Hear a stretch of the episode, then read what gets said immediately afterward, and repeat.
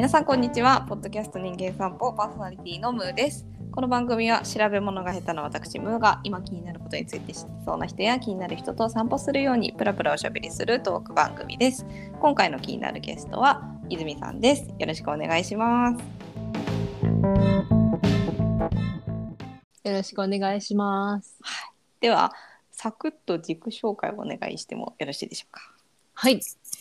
えっ、と、名前は泉由紀子と申します。現在、ニューヨーク在住で、ちょうど今この収録、朝の、日本だと朝の10時過ぎぐらいだと思うんですが、今こちらは夜のはい9時過ぎですね。夜で、普段は、はいあ、いえいえ、うんえっと、普段はですね、お仕事はフリーランスのデザイナーとして、うんあの、働いていたり、あとはちょっと個人的なプロジェクトで、うんミューラルっていう、あの、英語で壁画っていう意味なんですけど、あの、壁に絵を描くような、まあ、お仕事というかボランティアをやっています。ありがとうございます。そうなんですよね。あの泉さんは私がグリーンズジョブっていうコミュニティでやってるラジオに先に出ていただいて、はいい、やーちょっと面白いからもうちょっと聞こうと思って こちありらにがとうございます。あの連れてきちゃいました。いや、光栄です。こんなはい2回もラジオで話すなんて。そうでそうなんかあのミューラルデザイナーのその、まあ、今はボランティアでやっていて、はいでそのボランティアで、まあ、継続するっていうよりこうもうちょっとこうなんだろうちゃんと対価をいただいてやるようにするにはどうしたらいいんだろうかとか、まあ、私もそのボランティアでやってる配信もあるのでそれをこうボランティアからこうちゃんとお金をいただいてやるにはどうしようかみたいなことのね相談をそっちのラジオでやってるので あの興味がある方はコミュニティに参加してそのラジオを聞いていただければと思いますが今日はですね、あの泉さんがなんかそのフリーにフリーのデザイナーになってで、まあ、ニューヨークに移住したっていうその経緯の話だったりとかはいを聞いていけたらなというふうに思っております。はい。でなんか最初になんですけど泉さんはもう新卒とかで入社し、会社に入った時からデザイナーとしてずっとやられてるんですか？いえ、あの、初めは、大学、日本の大学卒業して、で、その後一回大学院に行きまして、で、そのまま研究室に残ったので、一番初めのキャリアというか、お仕事は、うん。あの、大学の助手でした。へええちなみにそはの研究室っていうのはデザインの研究室なんですか、あ、そうです。あの、うん。もともと学んでいたのもうん。デザインで、一番初めはインテリアデザインを学んでいて、で途中でそのインテリア空間をデザインするって私にとってちょっと規模が大きすぎると思いうん。大学院ではそこから家具に移行して、うんうんうんでその助手期間中はあの家具の研究とか実際に家具を作ったりだとかあとはその木工会社の方々とちょっとコラボレーションをしてみたりだとかそういうことをしてました。へえかっこいい ありがとうございます。えじゃあもうなんだろう大学を受験する時点高校生とかの時点で、そういう空間デザインみたいなものを最初こうやってみたいなっていうのがあってそっから大学大学院を経て家具デザインっていう風になったってことですか、えっとですね、うん。初めのきっかけは本当にん。些細なことで、うん。あの私の家族というかうん。家が、うん。転勤族でずっ子供の頃から本当に2年おきぐらいにうん転勤をしていてたうん。だその社宅ってうん。あんまり大きくないんですよね。うん。であの本当にただ単に素敵な家に住みたいっていう理由からうん。あの住居とか住まいについて学べる学部を探してうんうん。であの1年生の時は本当に総合的にあの、うん。設計図を描いたりだとか建築模型を作ったりだとか、本当に基礎をやってで2年生の時にそのコース分けもっと専門的にっていうことであの建築コースとかもあったんですけど、うん。あの素敵なお部屋もいいなと思って、うんうんうん。あのインテリアデザインコースに進んだっていう感じですね。あじゃあ建築学部ではない？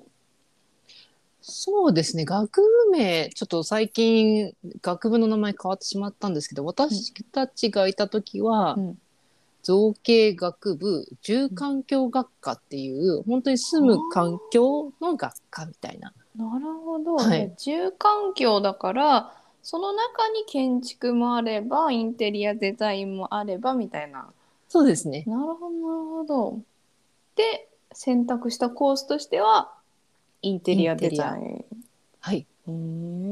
え私インテリアデザインってなんか言葉のイメージはわかるんですけど、実際何やってるのかって詳しくなくて、あれですか？インテリアデザインってはい。家具の配置とか、壁紙とか床材とかカーテンとかそうですそういう感じ。そうですね。あとは、あのーちょっと卒業したのがもう十何年前の話なので、ちょっとこれで、ね、年齢バレちゃうんですが、もしかしたら最近のインテリアデザインコースって呼ばれるものは変わってきたかもしれないんですけど、その当時は、あの、もちろん、あのー部屋のそのどんな家具を置くかとか、まあ、色彩の話であったりだとか、まあ、カーテンの選び方とかもあったんですけど、それに加えてリフォーム。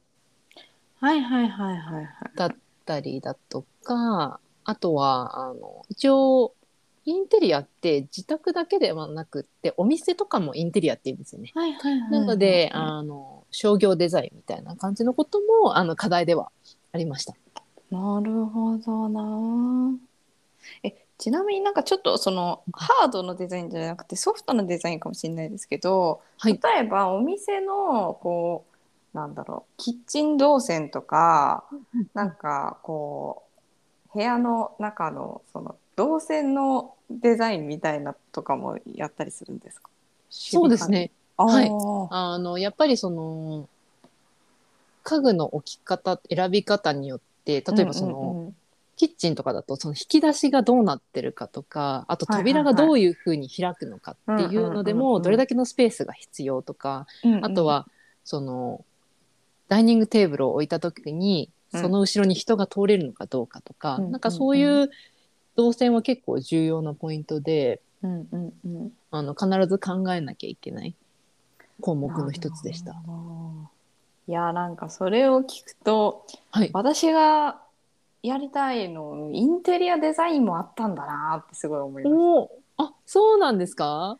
や私あのすごい余談なんですけど、はいはい。あの家事動線とか掃除の動線とか掃除の手順をいかに効率化するかっていうのが好きで、へえそれを考えるのが好きで。素晴らしいじゃないですか。なんかそれで一個仕事できそうな。なんかどこに何を置いておくと動きが最適化されるかすごい。むしろ教えてほしい。え？そうすごい好きで。なんかさっきちょっとあの炊飯器ないって話とかもしたんですけど。はい。なんかあれもその物のスペースとか物がこうんうんうのさばのそばってるってあれですけどのさばっているこう空間が増えると肩身が狭く。くなるからみたいなの確かに。でなんかなるべく家電を減らしたりとか、なんかそんなような話を第30話のシャープ30で喋ったりしてるんですけどあ、そうなんですね。じゃあちょっと今度聞いてみよう。よかったらあでもそれはね30お一人散歩って言って一人で喋ってるんでちょっと寂しい回なんですけどお一人散歩もあるんですねお。一人散歩とあと最近お二人散歩もできてえ、お二お人散歩。二人散歩は、はいあのこの人間散歩に出演していただいた方2人をお呼びしてクロストークをするインスタライブなるほど。そうなんですよ。なんか泉さんももしあの聞いてて気になる出演者とかいたらあの言っていただければクロストーク設置しますのでリクエストもできるんですね。あ全然できますお待ちしてます わかりました。すいませんなんかめっちゃ余談になっちゃったけど いえいえなる。ほどなじゃあインテリアデザインでその大学時代は勉強してたっていうはい。でそこから院に進む時もまだインテリアデザインを勉強してる。えっと院に進んだ時は、うんあのちょっとその、うん。大学4年間の課題を通じてうん。その空間がちょっと私にはちょっとはその、うん。取り扱うには広すぎると思って、もう少しその自分の手で感じられるサイズはいはいはいもしくは作れるサイズがいいなと思って、うん家具の方に移行しました。なるほどなるほど。じゃあさっき言ってたその広すぎるっていう転換期は院に進む時がその切り替え時期だった。そうですね。はないなるほど。え実際その院に進んでなんかインテリアデザインから家具デザインになった時ってなんか何が変わったんですか？あなんー。かかけ変わったんですか？むしろ。変わりました。あ変わった。のーやっぱりスケールが小さくなる分、うんうん。本物を作れるんですよね。あやっぱりインテリアってまあ学生っていうのもあってその、模型で終わってしまう。うんうんその再現する方法が。うんうんうん。でもあの家具デザインとか、まあ、この後プロダクトデザインに移っていくんですが、うんうん。あの自分で作れるしうんあとその実証実験とか、まあ、実際に実験をする時もうんあの実物を作ってその体感できるっていうのが、ああの個人的には、うん、大きな違いかなっていうふうに思います。こう手触りがつかめるというか、そうですね。うん、でそれでまたこう、あここがちょっと使いにくいなとかが分かりやすいみたいな感じそうですそうです。あーなるほどな。なんかそういえばなんか最近、えっと、建築学生の,、あの哲くんっていう方があのラジオ来ていただいて25で喋ってるんですけど、その人も、はい。あの自分でこうゲストハウスゲストハウスじゃないや。えっと何？家のリノベみたいのをしてシェアハウスにして住んだりしてるすごい。らしいんですけどやっぱ建築を勉強する時ってどうしてもこう机上だけでこううんやっててもイメージがつきにくいからやっぱり実際作ってみないとっていうのとでやっぱり実際作るってなった時にその建物だと大きすぎるから家具っていうのがまあ最初のなんかこう、うん。プロダクトとして手触りのあるものとしてできるみたいなの言ってて、はいやっぱりそうなんだなって今すごい納得しちゃいました。そうですね。その、うんさっきおっしゃってた机上んうんだと想像しづらいっていう話、まさにそれ、うん私も経験があって、多分それが一番うん、ショックだった経験なんですけど、ショック？うんそうなんです。あの、リフォームの授業で、うんあの実際にある先生のお宅をベースにその中をリフォームしてくださいっていう課題で、で、リフォームの課題が終わった後に実際に先生の家行くんですよ。うんうんうん。で、行ったら、うん。予想より全然狭くって、へえ。あの、本当に課題やってる時はここにこれやってあれやってで壁ここに作ってみたいな。うんうんうん。やってたんですけどうん。いやいやこれめちゃくちゃ狭くってこんな3人も住めないわみたいな その自分の感覚と実物の差、ギャップというか差にうん。驚きとショックでうん。あこれ多分私向いてないわって好きなんですけど、うん。まあもちろん学生なので多分そのそのままインテリア系の業界に進んで経験値を積んでいけば、まあ、感覚がつかめてきてとは思うんですけども、これがもうショックすぎて。それはショックっていうのはなんかか悲しかったってことなんですか？悲しくはないんですけど、どういう気持ちだったんですか？嘘でしょ？みたいな なんかショックあの悲しくはないんですよ全然、ただうん。もう本当にうん。うん。変なとこからボール投げられたじゃないですけど、うん ガツンみたいな。本当に予想してなかったし、ん。なぜかすごく自分に自信があったのか分かんないですけど、うん。なんかそのなんだろう多分驚きに近いのかな、でも別。にハッピーな気持ちになるわけではないんですけど、うんちょっとなんか複雑な感じですかね。へえ。でもなんかその衝撃がそのインテリアデザインをやらなくなるまでの衝撃だったってことはなんか結構相当なのかなって思ったんですけど相当でした、うん自分の中では。ああそうなんだえこんなもんなのかみたいな。そうなんです。もっとなんか、うんすごい広い感じを想像してうんたんですけど、いやー、私のプラン、全然だ、ダメだわ、みたいな。なんかなんかよりこう見える範囲というか触れる範囲のものでデザインをしていこうっていうので家具デザイン。そうですね。なんかさっきそのプロダクトデザインになっていくんですけどって話されてたと思うんですけど、はい家具デザインとプロダクトデザインは何どう違うんですか？なんかいろんな多分定義があるかと思うんですが、うんうんプロダクトデザインは、その、私の勝手なイメージですよ。うんうん。すいません、もしかしたらリスナーの方に怒られちゃうかもしれないんですけど、あの、もっと、うん。あの、コンパクトなかイメージです。そうん。の手に、手に取ってうん。使えるもの。うんうんうん。が私の中でのプロダクトっていうイメージで、家具は、あの、もちろん、あの、座ったりとか、うんうん。あとは、まあ、収納とかタンスとか、うん。あの、自分で作れるサイズではあるんですけども、まあ、簡単に動かせないものは、ベッドとかも、椅子は動かせますが、そういう簡単に動かせないうんうん。もの、うん。あと生活を、あ、これは違うか。うん。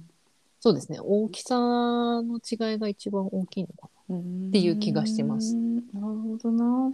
じゃあなんかこうある種イメージ的にはだんだん扱うものが小さくなっていったっていうことだそうです。ああなるほどなるほど。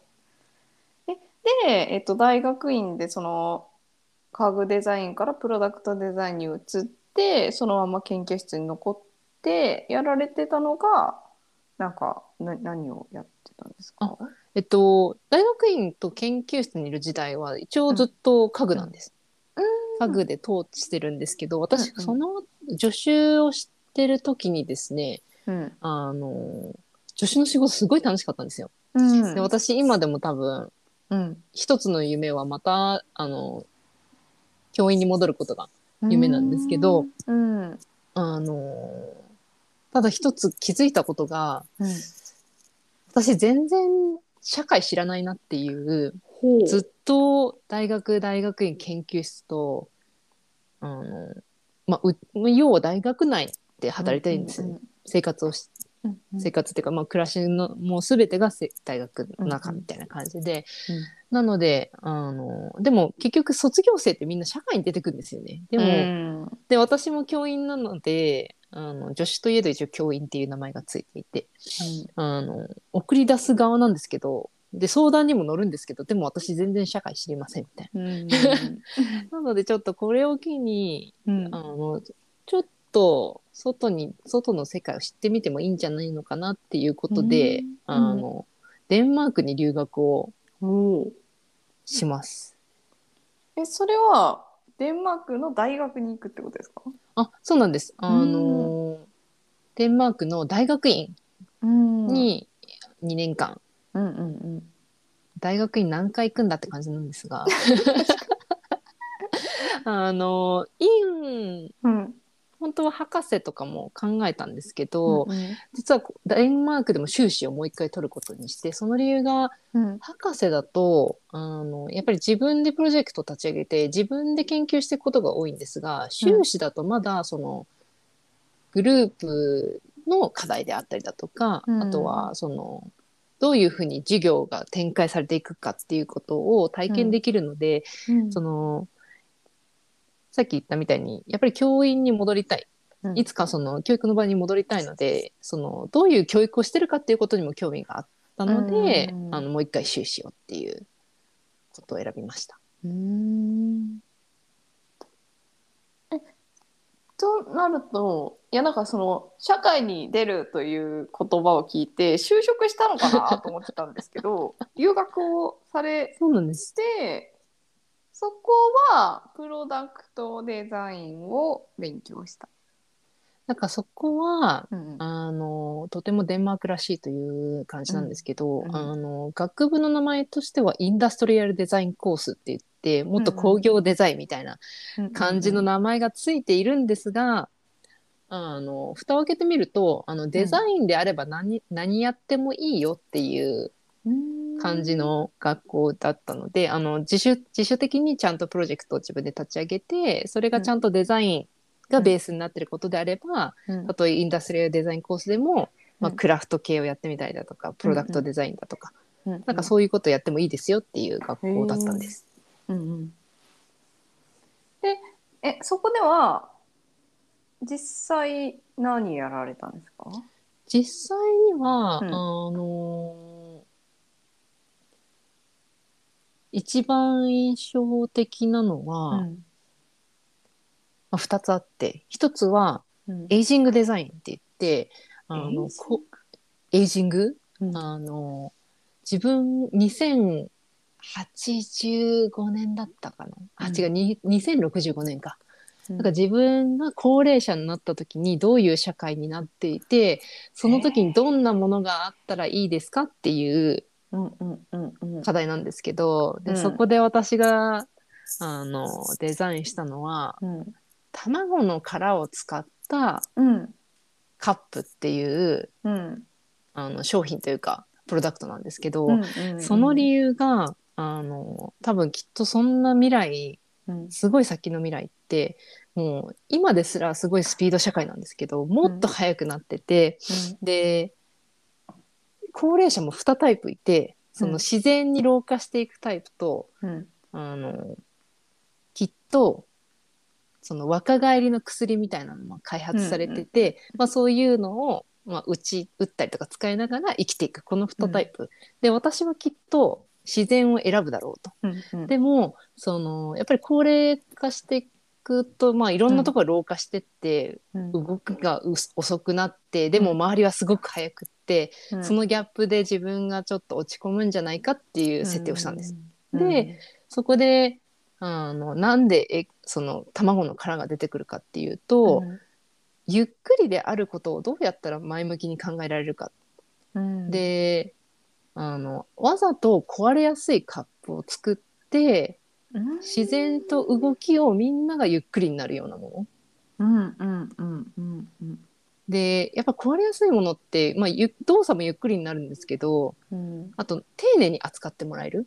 うん。その壊しちゃいけない、で壊しちゃいけない壊れやすい印象の強いものなんだろうってなった時に卵の殻、うん。でそれはきっと老若男女誰でも、うん。まあ、赤ちゃんは無理難しいですけど、うん。まあ、基本それを分かっていてであの地方症の方とかでもその卵の殻が割れやすいっていう事実はうん。分かるんじゃないかなっていうことで、うんまあどなたが使ってもきっと丁寧にゆっくり扱ってもらえる、うん。そういう卵の殻で早い社会の中でゆっくりした時間を過ごすっていう、へえ面白 そんなことをやってました。いへえなんか私最初にエイジングデザインって聞いた時に、はい。なんかあの革とかはい、あの木の家具とかってこうんうんうん。うエイジングさせるみたいに言うじゃないですか。はい、でそれをどういうふうにこうなんだろうオイルとか塗ってこうエイジングさせるかみたいなののデザインだと思ったらそういうことではなく自分がこう年を取った時のデザインっていう意味なんですね。へえなるほどな。いやなんかその、卵の殻を使ったカップっていうのも、なんかあの私もすごいゴミ少ないんですけど生ゴミとか出すのが。でも卵の殻はどうしても毎回出るんですよ。うんうんだから、その卵の殻をなんかその素材としてなんかこうなんだろう。石鹸作ったりなんかそういうことできないかなみたいなのずっと考えてて。そういう素材として使ったつまりはその卵の殻をなんか砕いたりなんか混ぜたりして作ったなんか軽いカップとかっていうことじゃなくて卵の殻っていうイメージを壊れやすいってイメージを使はい。ったカップっていうのも、い、やもう面白いなってすごい思って。ありがとうございます。へえなんかそういうのがあるんだ。へえ。なんかそのめちゃめちゃ超スピードの社会の中でこうゆっくりにどう向き合うかみたいなのって、はいちょうどあのこれの前で収録したのにあの、えっと能をはい今習ってる友達がいて。おお。能狂言の能なんですけど、能もめちゃめちゃゆっくりなんですよ。はい。そうですよね。そうだ逆にあれはなんかゆっくりとかそのだらんとした時間って言ったのなんのあれですけどそういう時間をどう過ごすかっていうことの訓練になるねみたいな話をしてて。だからなんかそのね、卵の殻は壊れやすいからゆっくり丁寧に扱うっていうのとなんかあえてゆっくりの時間にどう耐えるかっていうことの訓練っていう その脳っていうのってなんかちょっと似てる感じあるなってすごい。思って聞いてました。ちょっとその回を私も聞いています。あぜひぜひちょっとまだ出てないですがいや面白いななんかえそれははい。自分でこうテーマを見つけてきてそういうこう小物を作るっていう、まあ、プロダクトデザインの中の一部でエイジングデザインでものを作ったって感じなんですか？えっとですね、これは、あのー実は選択授業で、あの唯一、あの、他のコースのうん人もミックスで、あの、うんうんうんうん。私、あの、もうその時はインダストリアルデザインコースだったんですけど、うんその科目は、その授業は実はコミュニケーションデザイン用の授業だったんです。えー。でも、その、エイジングデザインというか、高齢者向けのデザインみたいなうん。のに、やっぱり日本もかなり今高齢化が進んでて、その未来を考えるっていうこと今までやったことがなかったので、どんな授業なんだろうと思って、それがきっかけでうん取りました。うーんなるほどな。予想以上に面白かったです。うん、ねなんかこういう授業って日本の美術大学とかデザインの大学でもやったりするんですかね？あると思います。最近、最近というか、なんかそういううん、逆算していくじゃないですけど、そのうん。何十年後の未来を予想して、うん、なんかそこに向けてのデザインとそういう未来にするためにはどういうプロダクトが必要かとか、うん。どういうサービスがあったらいいかみたいなまたちょっとプロダクトデザインだけではなくてうん、デザインにもなんかいろいろ名前があってサービスデザインとかうーん、UX デザインとかまあいろいろあるんですけど、はいは多分そういう中ではうん。最近授業で取りく取り扱われてるんじゃないかなと。い。へえ、面白い。デザイン面白い。いやデザイン面白いんですよ。そうなんかなんかデザインってこう憧れありつつ、私はこう触れてこなかった領域なんで、あワークショップデザインはしてましたけどあそうなんですね。かあそうなんですよもともとあの私は演劇ワークショップを大学で学んでた人間なのでそうなんですね。あそうなんですよ 実はそうそう。だからなんかデザインができる人はねすごいなって思うんですよ。いやいやいや、私はむしろワークショップファシリテーションできる方の方がすごいと思います。まあ、比べることでもないか。役割分担。そうですね、役割分担で。ん、なるほどな。え、で、そのデンマークの大学を卒業して就職ですか？そうなんです。ここで実はきなりフリーですか？そうなんです。あいきなりフリーなんですね。むしろ、うんあの私は普通の企業に入りたかったんですうが、んうんあのフリーランスにならざるを得なくなった。っていう経緯がありまして、というのはあの、就職は決まったんですが日系系のあの日系のベンチャー企業のうん。会社さんだったんですけれどうも、ん。あのまあ、デンマークに支店を作って、うん。でまあ、そこから、まあ、いろんな発展をしてヨーロッパに発展していきたいみたいな感じだったんですけど、うんうん。その雇用の仕方が、うん。その委託いうんですかね。うん委託業務みたいな感じだったので、うん。あのフリーランスとして正社員っていうよりはうん。あの委託。託でうんあ業務委託。うんうん。であの雇いたいのでフリーランスになってくださいって言われて。もう全然そんなフリーランスの負の字も考えたことなかったのに むしろ私絶対向いてないんですフリーランス。まあででもも実際やってらっしゃるから。やってるんですけどねでもいまだにあんまり向いてないなって思うこと多々あるんですけどなのであのなりた私フリーランスになりたくてなったんですっていうタイプではなくうん気づいたらなってたっていう。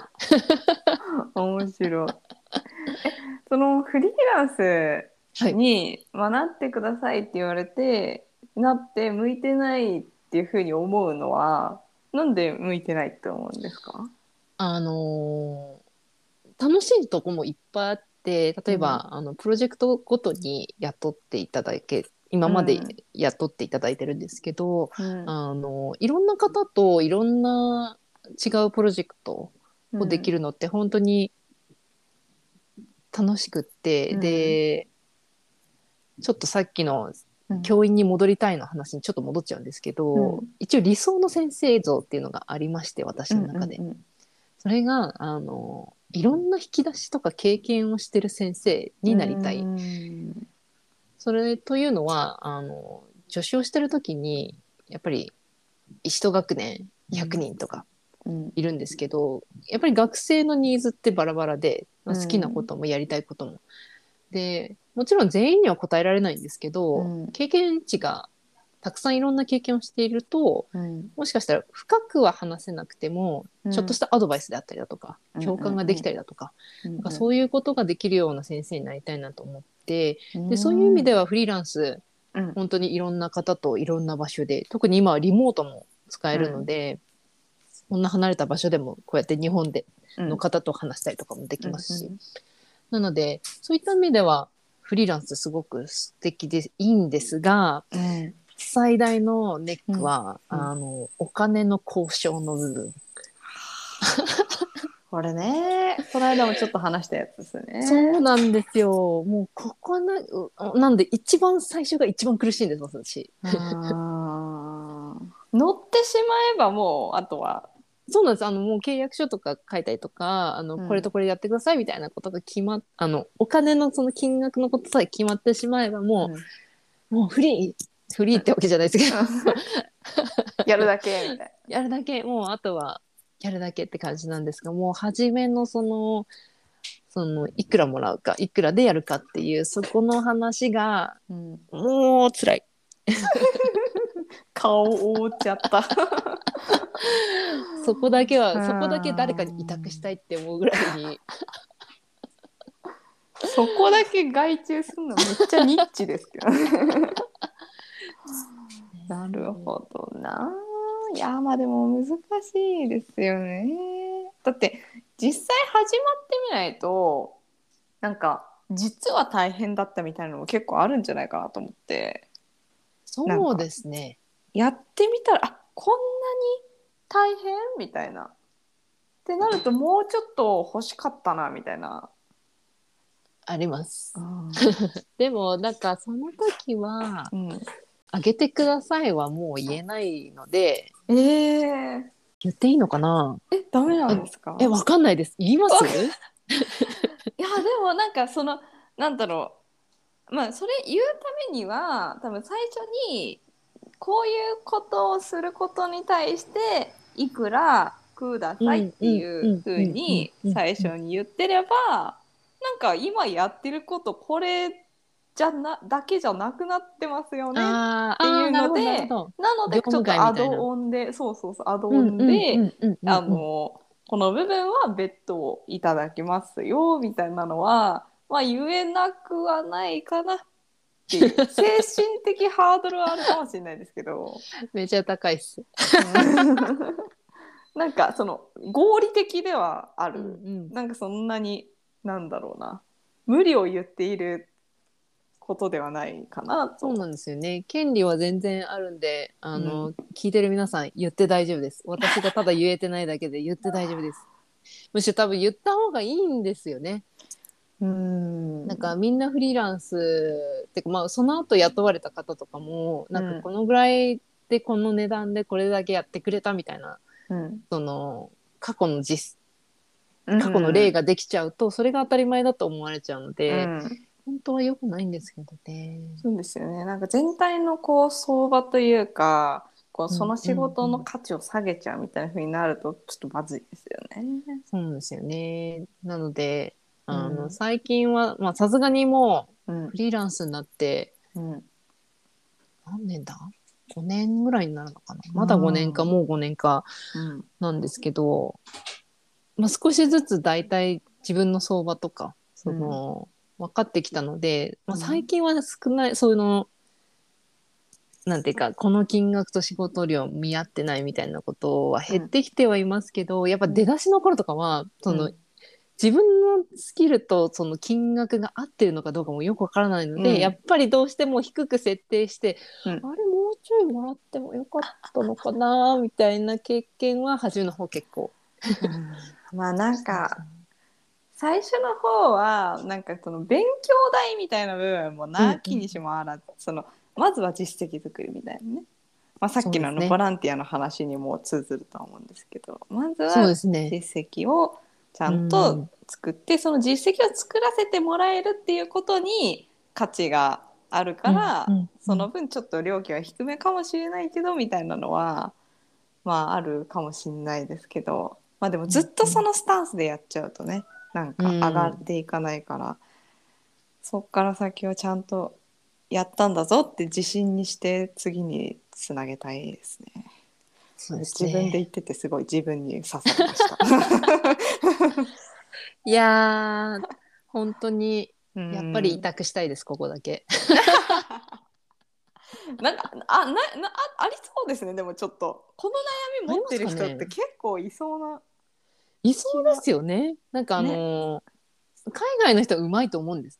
あのー一般のそうのん正社員になる時もお金の交渉があるので、うーんあの日本ってそのこのポジションいくらってもう初めにはいはいはい。書いてあるじゃないですか。あれないんですよアメリカとか。へえ。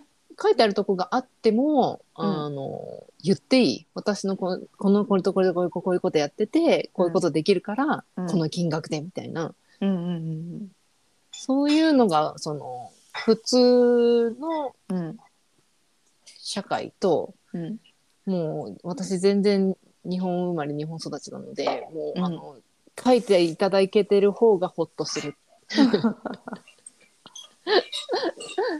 なのでね、日本だったらもしかしたらうんあるのかな。いやーどうなんですかね。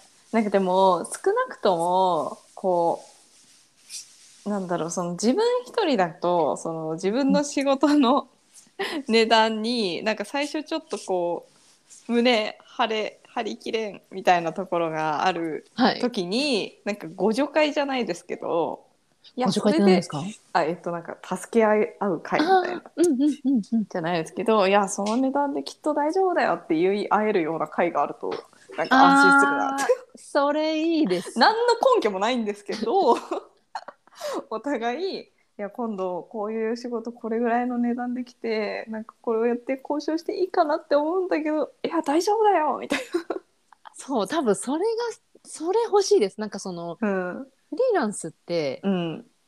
やっぱり一人なので、うんうん。で、あの、プロジェクト、うん。一般企業さんのプロジェクトだけ参加するときも、うん。やっぱりなんか、ちょっとお客さんじゃないですけど、うんうんうんうん。外から来た人っていう感じで、はいはいもちろんチームの方の雰囲気もすごくいいんですが、うんあの、やっぱりそ染まれない自分っていうか、うん。あとは特にコロナが始まってリモートとかになってくると、うん。あの、同僚というかチームメイトもいるけど相談うん。しづらいかったりだとか、なのでなんかそういう大丈夫だよとか、あとそのお値段の話に関しては、うん。なんか相談に乗ってくれる方がいると、多分うん自信を持って、うん。じゃあこの金額でうんうんうん。交渉しますみたいなこと言えるのかなって今ちょっと思いました。しなんかそのあの交渉してあの玉砕した時も帰っていける場所があるっていうのもなんか安心感あるなと。いいですね。それ。ちょっと玉砕したみたいな。ダメだったみたいな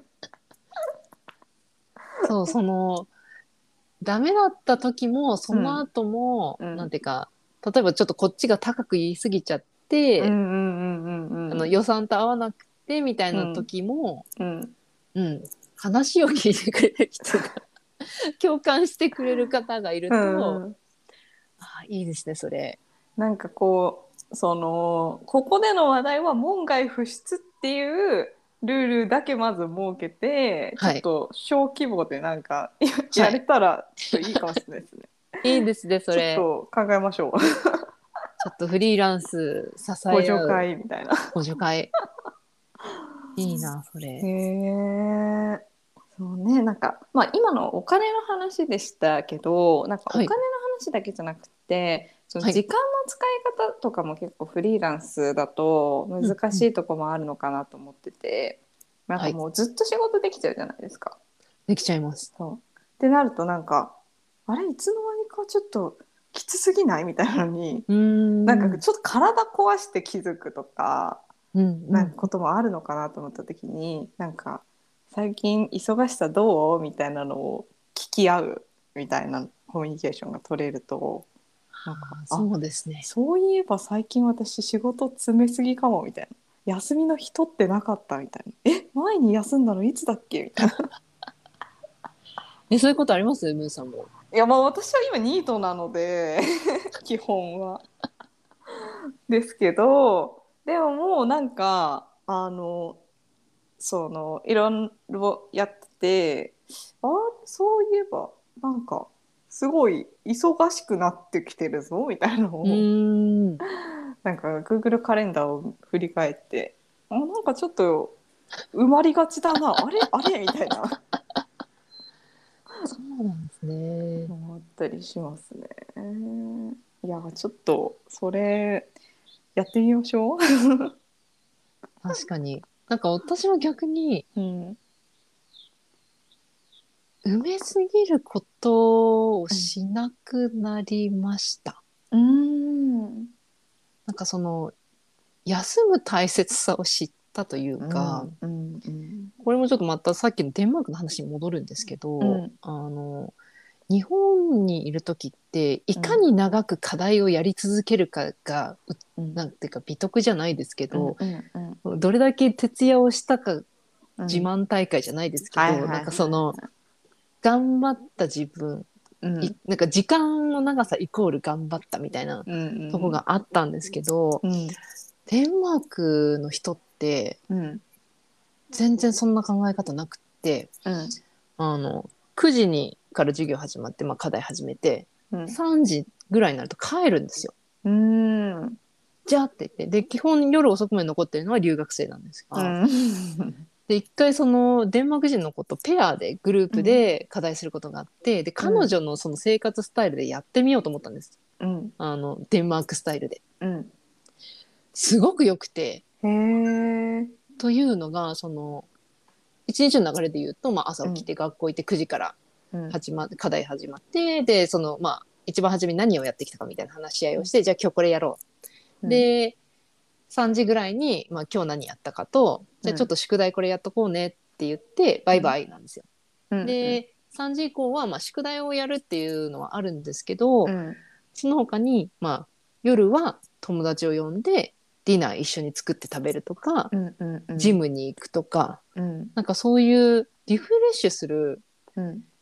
夜はリフレッシュをするっていうのを設けたんですよ。へうん。うん。そしたらうんすごく集中力も上がったし、うん。なんかそのダラダラしなくなったことでうん。なんか私の中では本当にあ課題ってこんなになんかモヤモヤせずにできるんだって。ななんかその体験がすごく大きくって、まあ、もちろん詰め込んじゃうこともあるんですけど、うん。今はその週に1回何もしない日を作るっていうのでなんか日曜日はうん美術館に行く日ってうん決めてうん絶対にあの仕事は触らないみたいな。うーん。なるほどな。えでもそれなんか美術館に行ってる時とかも、なんかこう仕事のこと思いついちゃったりしません？あしますします。あのうんうん仕事はしてないんですけどやっぱり、あこのポスターのデザインいいとか、うん。職業や病っ やっぱりなんかその目にはついてしまうし、うんうん。やっぱどうしてもどこかしらで仕事とつながっちゃうことはあるんですけど、うんうん。でもやっぱりその椅子に座ってそのパソコンに座ってるはいはいっていうのと外に出て、なんか今まで見たかことなかったものを生で見て感じて、それがインスピレーションになるっていうのだとやっぱりちょっと違うのかなと思ってて、うん確かに。うんそうです。なるほどないやー大事ですよね。なんかその、まあまあ、私は今は基本ニートだと言い張ってるんですけどいろいろはい。仕事とか案件とか入ってきて、なんかちょっとずつ忙しくなってきていて、うんまあそれは嬉しいことなんですけど、はい。なんかその時間と自分のこうバランスみたいなものはなんかもうちまあ今でも結構その一生懸命肩の抜き方をトライしつつはい掴みつつやってはいるんですけど、これ工夫しないと本当にやり続ける人とかだったらマジで壊れるなってすごいうん。思って、なんかなんかねそこの工夫とかもねちょっとシェアできたら面白そうって思いました。そうですね。いうん。やでも結構勇気いりましたこれ。あのそのデンマーク人のうん。スタイルに行くって、っていうのはやっぱりあの留学中ってあうん。のデンマークなんですけど、一応英語で授業とかをやるんですが、やっぱりあの言語が違うし私英語が苦手なので、うんあのやっぱ人の何倍もかかるんですよね。準備するのも。うんで考えるのも初め日本語で一生懸命考えてうん。でプレゼン用にそれを英語に変えてみたいな、うん。なのでその英語の得意な方々とかに比べると人一倍時間がかかるのでそのやらない、休むっていうことすごく怖くてえそれでなんか私遅れちゃうんじゃないかなとか、そのチームメイトに迷惑かけちゃうんじゃないかなみたいな。思ってたんですけどうんあ私そんなにできなくないんだなっていう、なんかそういう気づきとかもあったので、なんか総合してあれは本当に勇気を持ってやってよかったなって思っていやます。ーなんかそのやらない選択ってめっちゃ自分に対してその信頼してるよって合図になるなって思って、うなんか素敵。そう自分がああ自分っていうかあなた？あなた？自分？あなた、うん、私が あのあのできるって信じてるから私この時間やらないね。よろしく、うん。みたいな。うんうんうんうん。ででも大丈夫って思ってるからみたいな。でなんか多分それで期待をかけてくれるからこそその後になんかちゃんと集中してやろうってなってくれるみたいな、なんかねそこでこうど。手放すみたいなのってなんか大事なのかもなって今の聞いてて思いました。いやそれすごくいいですね。私もそういういや今の泉さんがおっしゃってたことですよ。いやいやいやでもなんかそんそういう考え方うんしたことなかったです。うんそうか自分を信じてるうん、いやいい言葉いただきました。こちらこそありがとう。ねーえいやー面白いな。なんかちょっとまだまだいろいろ聞きたいところだし 当初話そうと思ってたところに到達できなかったんですが そろそろお時間が迫ってきてそうですよしまったのね。でそうあのー最後にちょっとはいあれだけ話をしていってほしいなと思うのが、あの今、なんだっけアートとかデザインの絵本のアカウントをやってるっていう話、ぜひちょっと聞きたいし、その URL とかを貼りたいんでおありがとうごございます。紹介していただけますか、はい。うんあのですね、あの、あの、あの言い過ぎなんですが、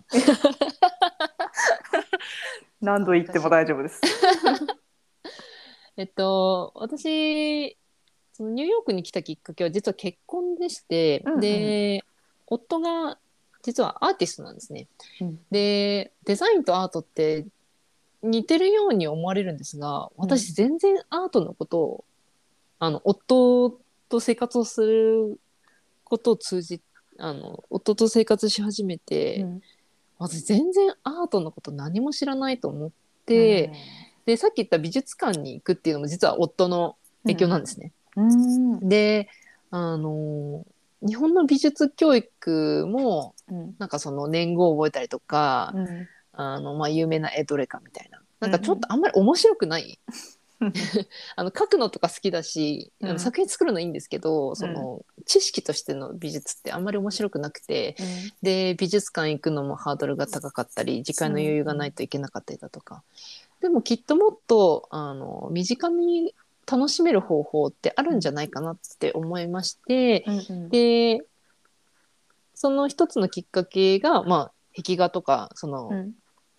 自分の地域にそういう絵を描いてる人がいるっていう生活を作るっていうのもあったんですけど、その他に本当に自分の小さなプロジェクトとして全然あのまだ投稿数も少ないし、あのアカウント数も少ないあのフォロワー数も少ないんですが、うん。